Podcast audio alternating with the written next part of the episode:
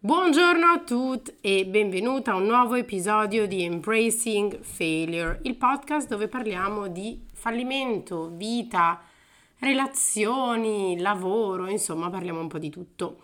Eh, io sono Erika Isotta e ho cominciato questo podcast ormai tanti mesi fa, a novembre, ehm, in un momento abbastanza oscuro della mia vita. Eh, per a, insomma, per saperne di più potete andare a vedere gli episodi precedenti. Eh, siamo ormai vicini ai 50 episodi, ancora non ci credo.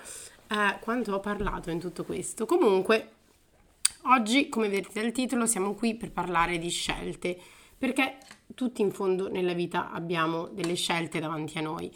Io Prima di cominciare vi ricordo che non sono in alcun modo una professionista in ambito sanitario, eh, quindi se siete in un periodo di disagio, difficoltà, se non riuscite ad affrontare alcune situazioni della vostra vita, il mio consiglio è quello di eh, dedicarvi, insomma, diciamo di eh, dirigervi, scusate, ad un professionista.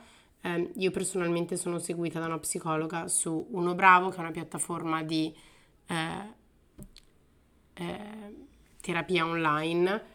Um, nessuno mi paga per dire questo, purtroppo io ogni volta lo continuo a dire, quindi forse smetterò di dirvi, ma andate insomma a chiedere aiuto se ne avete bisogno, non c'è niente di male, io comunque sono seguita da più di due anni ormai.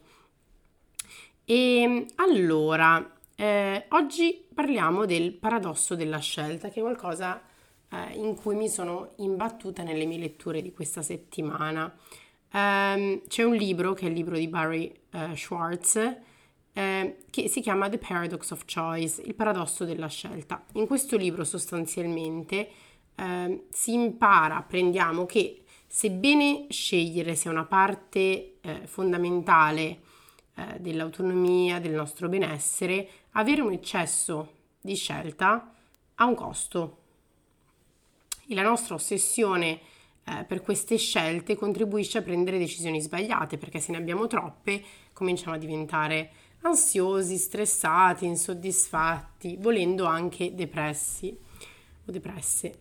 Um, il libro um, è, um, è, molto interessante perché eh, è un po' la quintessenza, secondo me, del millennial eh, praticamente eh, siamo degli esseri paralizzati dalle scelte, che può essere dalla scelta del qual è la miglior Pokéball intorno a me, fino a quella di che cosa voglio fare nella vita, chi è eh, il mio compagno, la mia compagna ideale, eh, o forse voglio stare da solo, insomma, eh, tutte quelle cose su cui crediamo di avere effettivamente eh, una scelta, quando insomma c'è anche la tesi del determinismo, che è qualcosa di cui parleremo presto, è sicuramente qualcosa eh, interessante che mi ha fatto riflettere.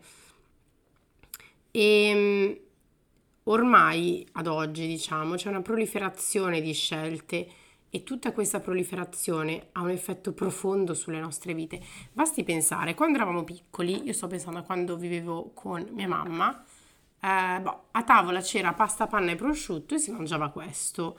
Eh, mia mamma diceva sempre o mangi o salti, quindi salti la cena, però tipo proprio, eh, disciulati insomma, o mangi o niente, basta, questo è quello che è. E adesso ci troviamo per esempio a passare 40 minuti a cercare su Uber Eats o Deliveroo qual è la, cosa, eh, la cosa migliore.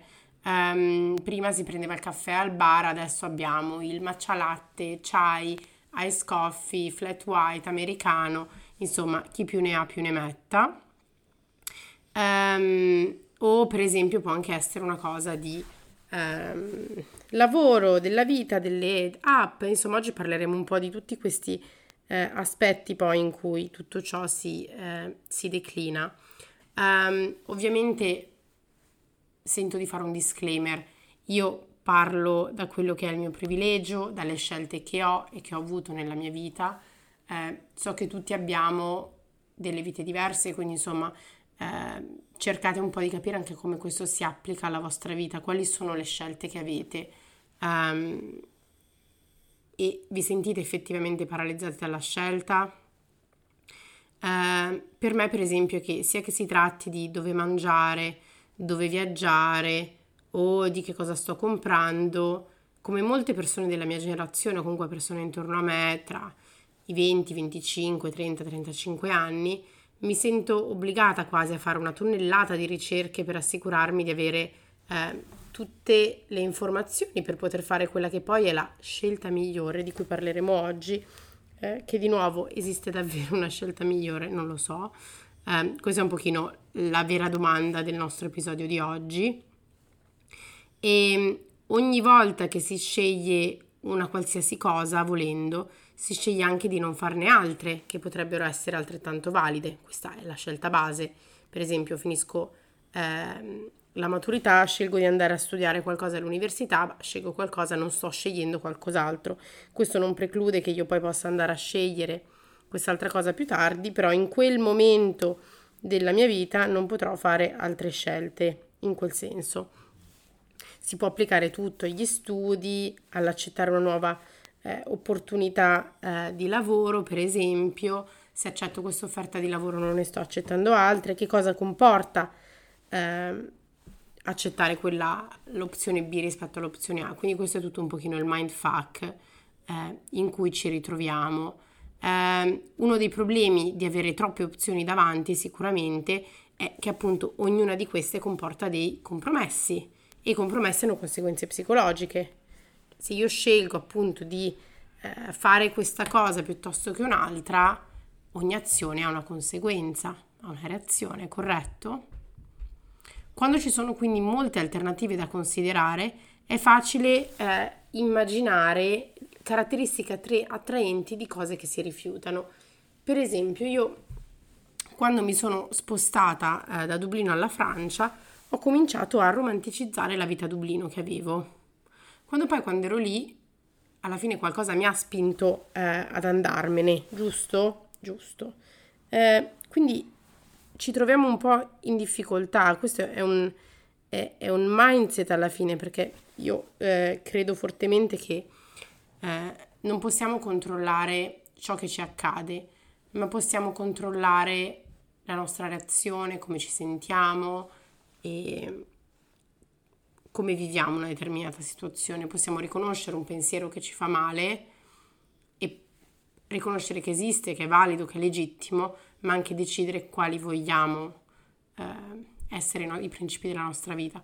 Questo perché alla fine eh, una delle capacità più grandi che ha eh, l'essere umano è il fatto di poter avere coscienza, di essere consapevole, la consapevolezza. E e questa consapevolezza ovviamente entra in gioco quando c'è la necessità anche di fare dei compromessi. Perché? Perché la nostra consapevolezza viene alterata dalla percezione delle decisioni che dobbiamo prendere e, cosa ancora più importante, influisce sul livello di soddisfazione che proviamo per le decisioni che prendiamo. Perché se io, per esempio, eh, posso avere un prestito dalla banca di 200.000 euro per comprare una casa, e c'è una sola casa sul mercato a quel prezzo, allora va bene, comprerò questa casa e eh, è l'unica opzione che avevo, ok. Ma se io posso, pre- posso fare un prestito di 250.000 euro, ci sono tre case sul mercato e facciamo finta che ho fatto un'offerta per tutte e tre e due offerte vengono accettate, le altre offerte erano comunque papabili. Quindi che cosa mi fa scegliere una rispetto ad un'altra? e che soddisfazione provo per quella che sono riuscito a, gar- a guadagnarmi, a garantire per me stesso quando poi ho lasciato qualcos'altro da, eh, da un'altra parte. Questa, questa, quantità di scelte maggiore ci fa fantastica, fantasticare volendo alla fine sull'opzione migliore che c'è là fuori, perché ovviamente pensiamo che l'opzione B, C, D, E è meglio dell'A che abbiamo scelto. Quando ci sono più alternative è facile immaginare che in realtà non esistono e che sono una combinazione delle caratteristiche attraenti di alternative esistenti. In sostanza abbiamo creato delle aspettative più grandi di quelle che possiamo soddisfare. Uh, nella misura in cui impegniamo la nostra immaginazione in questo modo, saremo sempre meno soddisfatti dell'alternativa che finiremo per scegliere. Quindi in questo senso una maggiore varietà eh, ci fa sentire peggio, come dicevo prima, ci fa sentire ansiosi, stressati, insoddisfatti sicuramente, persino depressi. Quando ci sono più alternative diventa tutto più complicato perché più opzioni portano a maggior rimpianto. Se non controllate, vorrei ripetere questo. Perché anche se io ho fatto per esempio una buona decisione scegliendo quella, la casa A, la mia scelta magari non è perfetta e sapere che ci sono altre alternative rende facile metterci in dubbio e immaginare, ah, forse avrei potuto fare diversamente, avrei dovuto prendere un'altra strada. Um, troppe opzioni possono portarci effettivamente a prendere decisioni sbagliate, perché continuiamo a second guess, quindi a metterci in dubbio continuamente. E c'è un costo emotivo di tutti questi potenziali compromessi che interferisce con la qualità delle decisioni che prendiamo, perché quando ci sentiamo in colpa per la scelta che abbiamo fatto, iniziamo a perdere la concentrazione. Invece di esaminare tutti gli aspetti di una decisione, ci concentriamo su un paio di aspetti, che sono magari quelli che hanno le altre opzioni. Quindi magari io ho l'opzione A, ma sto continuando a guardare quello che B ha e A non ha. Le emozioni negative associate appunto alla necessità di scegliere ci distraggono dalla decisione stessa, compromettendo quelle che sono poi le nostre capacità decisionali perché le persone non amano sentirsi in colpa per le loro decisioni e questo quindi porta alla paralisi dell'azione. Quindi magari invece di scegliere A non scelgo proprio niente perché non sono sicura. Quindi le persone che cosa fanno? Come esseri umani tendiamo a resistere dal prendere decisioni quando ci sono molti compromessi, il che può portare a rimandare o evitare di prendere la decisione t- totalmente. Questi, tutti questi meme sulla procrastinazione in realtà perché c'è, c'è troppo e quindi c'è questo, questa paralisi che avviene per noi esseri umani. Perché il, il bagaglio emotivo diventa veramente troppo grande. Quando si hanno due opzioni con un chiaro vincitore, la maggior parte delle, decisio- delle persone riesce a prendere una decisione. Quando invece ci sono più opzioni che comportano compromessi, conflitti, tutte le scelte iniziano a sembrare poco attraenti e le persone sono meno propense a prendere una decisione e questo viene da numerosi studi che l'hanno dimostrato. L'abbondanza di scelte alla fine lascia meno tempo per prendere la decisione giusta. Nessuno, se vogliamo, ha il tempo, le risorse eh, cognitive per essere completamente esaustiva, accurata in ogni decisione e man mano che si richiedono più decisioni, più opzioni sono disponibili, la sfida di prendere la decisione in modo corretto diventa sempre più difficile da affrontare. Le persone che vogliono cercare sempre appunto l'opzione migliore sono quelle poi depresse e sono molto più depresse di chi invece si accontenta, che è quello che viene chiamato lo scarcity mindset, che è una cosa di cui mi piacerebbe parlare nel prossimo episodio perché vorrei proprio dedicare un intero episodio.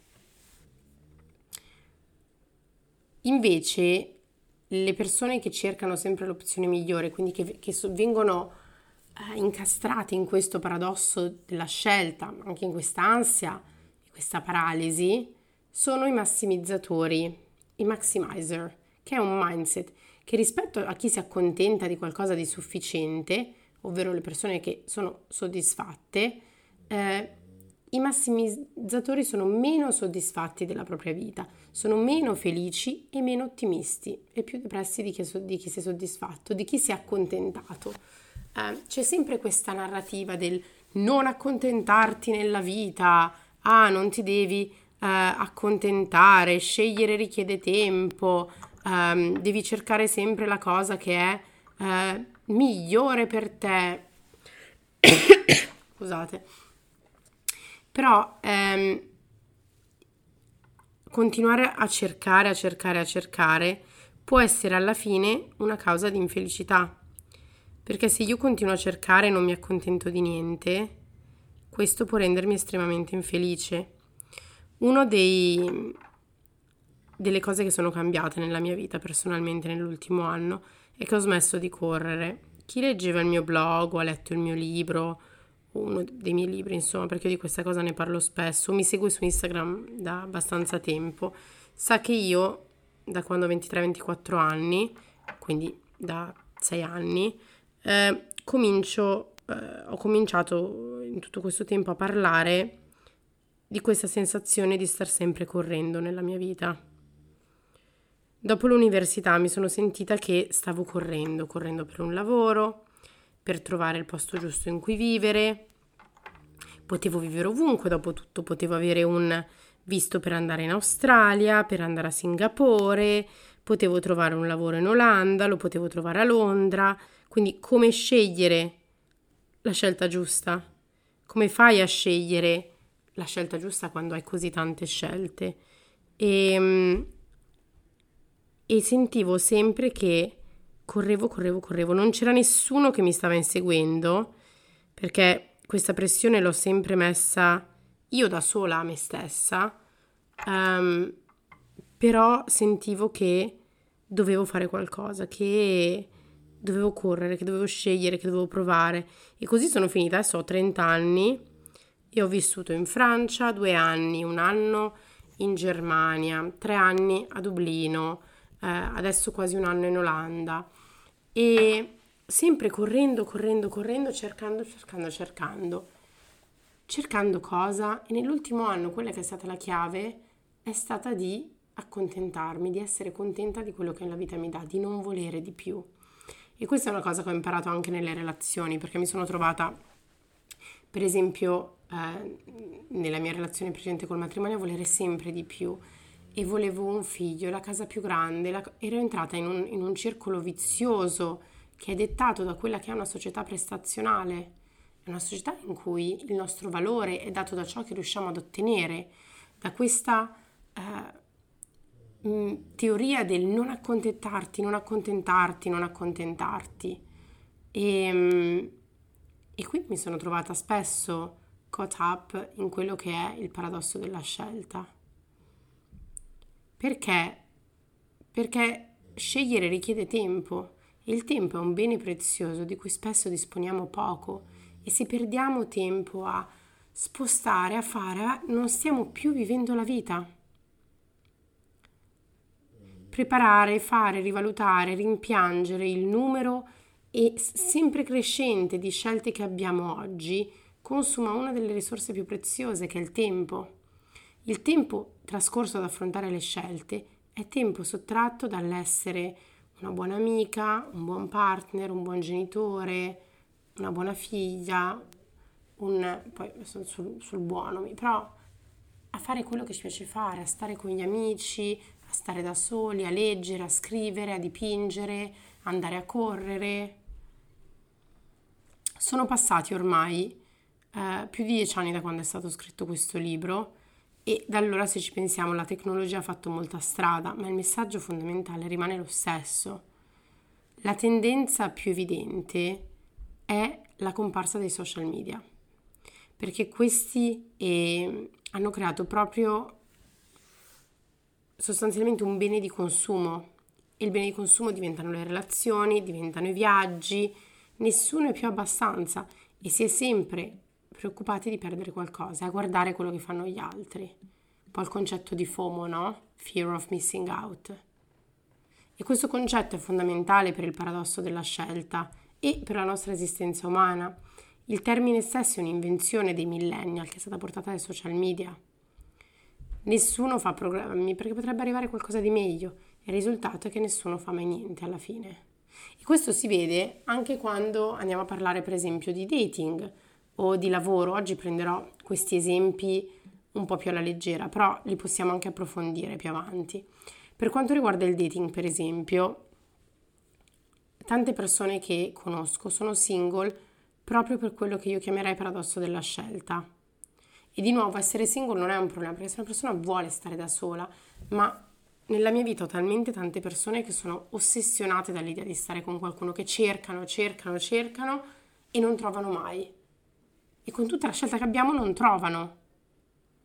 E è assurdo se ci si pensa, quindi non parlo di eh, chi non vuole avere qualcuno, ma parlo di chi cerca qualcuno, di chi vuole qualcuno nella propria vita. Eh, le app in, ci offrono sostanzialmente una scelta quasi infinita di persone con cui uscire. Quindi se da un lato questo dovrebbe facilitare le relazioni, dall'altro ci rende molto più esigenti. Perché pensiamoci, quando avevamo 15 anni e uscivamo con la compagnia al paesello, sostanzialmente c'erano magari 4, 5, 6, 7 ragazzi in compagnia e eh, quello era, era, era, la nostra scelta. Uno era fidanzato, l'altro non ci piaceva, quello era antipatico, uno ci reciprocava, insomma, finiva lì. Il fatto di avere più scelta ci rende molto più esigenti perché compariamo molte più persone e cercando sempre qualcosa di meglio, alla fine si può perdere un'opportunità che c'è davanti agli occhi, perché se invece di avere eh, nelle app questi 80.000, facciamo, facciamo finta che sono, sono 100 persone, se noi ne avessimo avute solo 5 avremmo scelto tra quelle 5 più facilmente, sulla base di quello che abbiamo insomma teorizzato nella prima parte dell'episodio. E um, il punto è che uh, Ovviamente ci sono tante cose eh, che possono diciamo, rendere difficile il fatto di avere una relazione per le persone, quindi ci sono ovviamente anche gli stili di attaccamento, eccetera, eccetera. Però parliamo semplicemente del paradosso della scelta legato alle app. Immaginiamo che conosciamo qualcuno su Tinder o su Bumble e il primo appuntamento è andato molto bene. Magari abbiamo voglia di rivederlo, ma non possiamo fare a meno di notare dei piccoli difetti e quindi il nostro profilo è comunque online, è lì sul telefono e allora continuiamo, magari sull'app c'è qualcuno di migliore e quindi continuiamo, continuiamo, continuiamo. E questo è proprio il eh, massimizzatore, il maximizer mindset.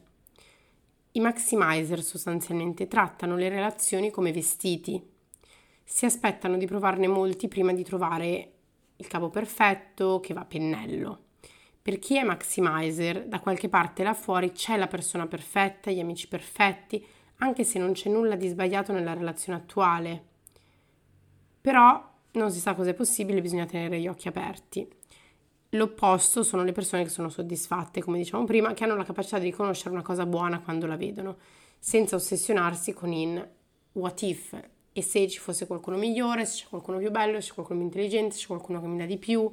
Si guarda quello che si ha eh, e tutta questa eh, teoria alla fine va anche molto con ciò che è mindfulness, il fatto di essere presenti, il fatto di renderci conto di ciò che abbiamo e di non essere sempre lì a eh, costruire castelli sostanzialmente o distruggerli, castelli in aria che non c'erano neanche magari.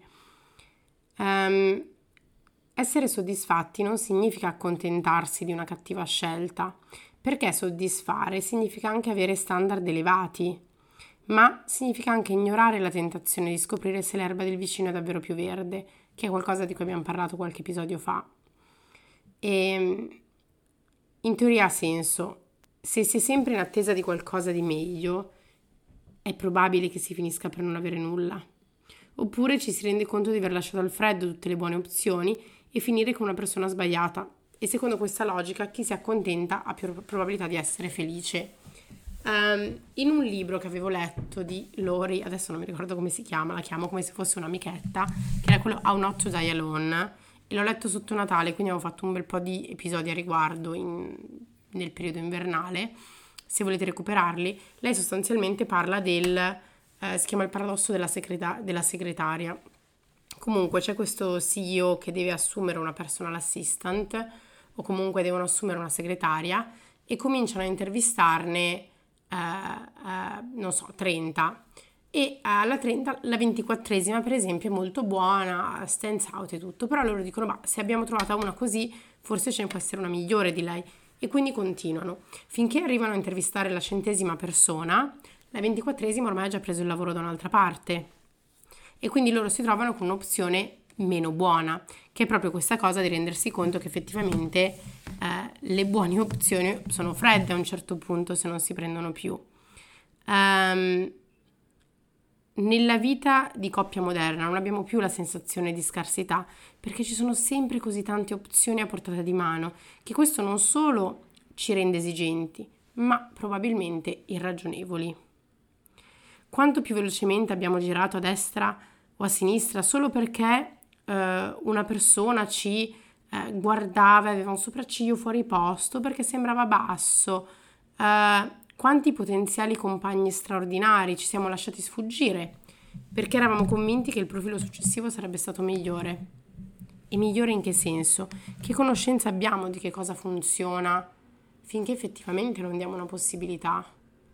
Perché alla fine l'aspetto fisico cambia e c'è una superficialità ovviamente nelle app eh, di cui magari possiamo parlare in futuro.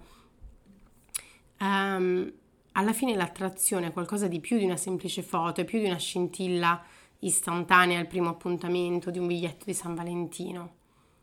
Passare una vita con una persona è qualcosa di completamente diverso. Quindi se da un lato le app di incontri ci avvicinano a persone che altrimenti non avremmo mai incontrato, dall'altro i problemi che causano rendono paradossalmente, per questo è un paradosso, ancora più difficile stabilire un legame. Per evitare di cadere nella trappola del maximizer, eh, se pensate di aver incontrato qualcuno che potrebbe essere qualcosa di buono, cercate di dargli una possibilità. In caso contrario, potreste aspettare una favola che non si realizzerà mai. Io il consiglio che do sempre alle mie amiche è uscite, uscite, uscite, uscite di nuovo, andate fino al quinto appuntamento con una persona. Lì avete probabilmente abbastanza elementi per non fermarvi più alla cosa fisica, come una persona è vestita, o a come beve, o a come mangia, o a come scopa, ma avete un modo di conoscere questa persona. Alcune cose sono degli, de, de, degli adjustment talmente piccoli che basta dare un feedback. Il mio ragazzo, per esempio, ha detto cos'è una cosa che non ti piace di me? Se proprio devi trovare qualcosa, lui fa, non lo so, no, ma dimmi se proprio devi trovare qualcosa che non ti piace, che cos'è? Lui mi ha detto, guarda, ehm, a me dà fastidio quando lasci lo sporco nel lavandino, tipo a volte sai, lavi un piatto, fai cadere, non so, il tonno, l'insalata, whatever, e rimane, rimane lì e lui lo svuota sempre. Io, per esempio, su questa cosa sono un po' più pigra. I piatti li metto sempre in lavastoviglie, ma per esempio questa è una cosa che non faccio perché mi fa un po' schifo toccare le cose umide. E una volta che me l'ha detto, boh, è una cosa a cui presto attenzione, non ha cambiato la mia vita, rende le cose più facili a lui e tu, cioè, alla fine stare con qualcuno è anche un grosso compromesso, è anche andare d'accordo, è anche far funzionare due vite che erano completamente separate e vedere se si riesce a farne una insieme. E questo di nuovo parliamo di, eh, una, di un modo di fare coppia abbastanza eh, normale e basico, insomma, eh, etero, non solo eteronormativo, insomma, può essere anche una coppia dello stesso sesso, tutto questo è applicabile ovviamente. Ma parliamo adesso di eh, job hopping. Quindi questo paradosso della scelta secondo me si presenta anche nell'ambito del lavoro. Io ce l'ho avuto, mh, mm, ho il mio esempio. Lavoravo a Dublino da LinkedIn, stavo da Dio, era un'azienda perfetta, guadagnavo bene, facevo i miei viaggi, facevo tutto. E nell'azienda del mio ragazzo al tempo, del mio ex, loro guadagnavano di più. Quindi ho detto, ma perché non devo andare e sostanzialmente guadagnare di più? Perché non avere anch'io questa possibilità di uh, guadagnare di più, perché chissà, più soldi mi renderanno felice. um, ho cambiato lavoro e mi sono trovata malissimo, ho avuto un burnout dopo sei mesi, un manager tossico e, e non avevo più voglia e ho sempre rimpianto questa scelta. Come sappiamo il job hopping, di cui abbiamo parlato anche, sembra nell'episodio 17-18, eh, sta diventando la norma per i millennial, ma non solo. Sostanzialmente un'indagine, eh, ho letto, di Career Builder ci mostra che il 45% dei dipendenti prevede di rimanere con il proprio datore di lavoro per meno di due anni.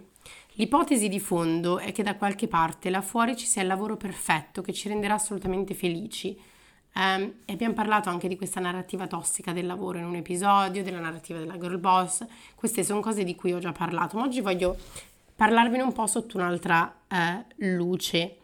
Um, cosa succede se non lo otteniamo, se non otteniamo questo lavoro perfetto che ci rende felici? Saremo completamente insoddisfatti per il resto della nostra vita o almeno non saremo felici come potremmo.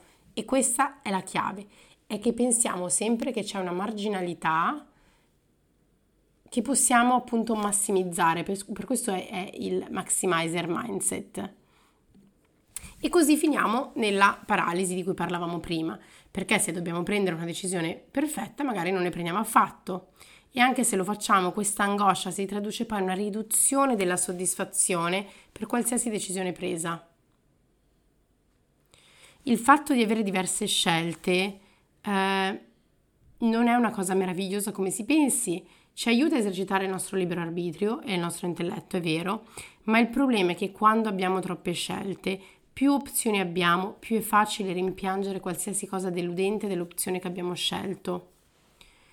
Per questo i nostri genitori erano felici in un unico matrimonio, in un unico lavoro per il resto della loro vita e magari adesso stanno svegliando e stanno rendendo conto che non lo sono più. Quindi non dico neanche che quella sia diciamo la modalità che funziona, però ci vuole una via di mezzo.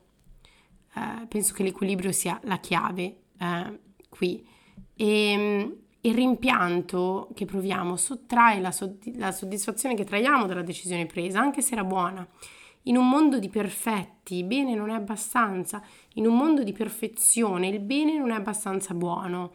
Eh, Kierkegaard, tra l'altro, parlava, mi sembra, di questa cosa eh, e diceva dell'angoscia che è una condizione in cui eh, ci rendiamo conto di quante scelte abbiamo di fronte, di quanta poca compressione possiamo mai avere di come esercitare queste scelte con saggezza. Il punto è che non esiste il lavoro migliore in assoluto o la persona migliore in assoluto. Non è quello che facciamo, conquistiamo che ci renderà felici, è come lo facciamo, è il modo in cui portiamo il nostro scopo di vita in ciò che facciamo invece di cercare di trovare il nostro scopo in esso. Una volta compreso che la vita non è fatta di autorealizzazione, ma di autodonazione, non di autogratificazione, ma di autodonazione, di darsi, saremo in grado di trascendere il paradosso della scelta, di trovare la soddisfazione nel momento presente, nella relazione presente, nel lavoro presente. È difficile da accettare tutto questo perché sostanzialmente dice fate meno e il capitalismo e la produttività, no, devi fare di più, devi cercare di più, devi avere di più, quel margine, quella relazione in più, quel... tutto può essere ehm, reso migliore. E se fosse già buono quello che abbiamo, e se buono è davvero migliore, e se good enough, se abbastanza buono, è l'ultimo fine per stare bene nella vita. Perché se chiedo a qualsiasi persona cosa vuoi essere nella vita, dicono felice e che cosa ti rende felice? Quindi vi lascio con questa domanda, eh, vi ringrazio ancora per essere stati qui con me oggi. Se l'episodio vi è piaciuto, se l'avete ascoltato, scrivetevi un messaggio su Instagram, ogni settimana li ricevo, mi fa davvero tanto piacere eh, sapere che avete ascoltato l'episodio e che vi ha portato magari a una riflessione sulla vostra vita o magari no, magari avete pensato questa ha detto una marea di stronzate e va bene, va bene comunque. Eh, vi mando un abbraccio forte ovunque siete, eh, siamo tutti nella stessa barca e mm, non siete soli, sappiatelo, nessuno è un'isola. A presto, settimana prossima. Ciao!